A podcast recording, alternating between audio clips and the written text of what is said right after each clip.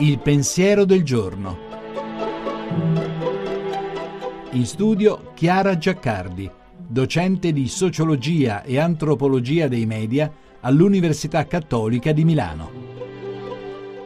In tutte le culture si trovano i racconti dell'origine, dove le vicende dei singoli sono intrecciate con quelle di altri uomini, il cosmo, il divino. Cosa succede a queste narrazioni quando la tecnica vuole prendere il posto della religione? Per rispondere possiamo confrontare due storie, una antica e l'altra contemporanea. La prima si trova nella Bibbia ed è quella di Abramo e Sara. Non riuscendo ad avere figli, Sara persuade Abramo a giacere con la schiava Agar. È la versione antelitteram dell'utero in affitto, tranne che le schiave non c'era bisogno di pagarle. Ma la narrazione non si ferma a lieto fine. Dice anche che Sara si pente di aver spinto Abramo tra le braccia della schiava, solo per colmare la propria mancanza, senza pensare alle conseguenze. E se la prende con lui per averla secondata, per non averglielo impedito. Sarà poi grazie all'alleanza con Dio e non per le soluzioni fai da te che Abramo diventerà padre di una moltitudine di popoli, attraverso il figlio che nascerà da Sara, Isacco. Il racconto contemporaneo parla invece del ricorso a madri surrogate, a uteri in affitto, per soddisfare il bisogno di genitorialità, che sia quello di coppie sterili o di persone dello stesso sesso.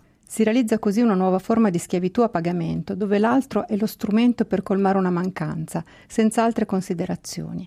Negare il limite per affermare un diritto personale non porta a un lieto fine, ma diventa negazione dei diritti di altri, della donna comprata nella sua dimensione più sacra che è il dare la vita dei figli nati grazie a tecniche e denaro, speso per impedire a priori quei legami che chi nasce ha il diritto di poter rintracciare e non solo per prevenire le malattie ereditarie. A noi decidere tra alleanza e pretesa di autosufficienza qual è il racconto che dà più senso alla nostra vita.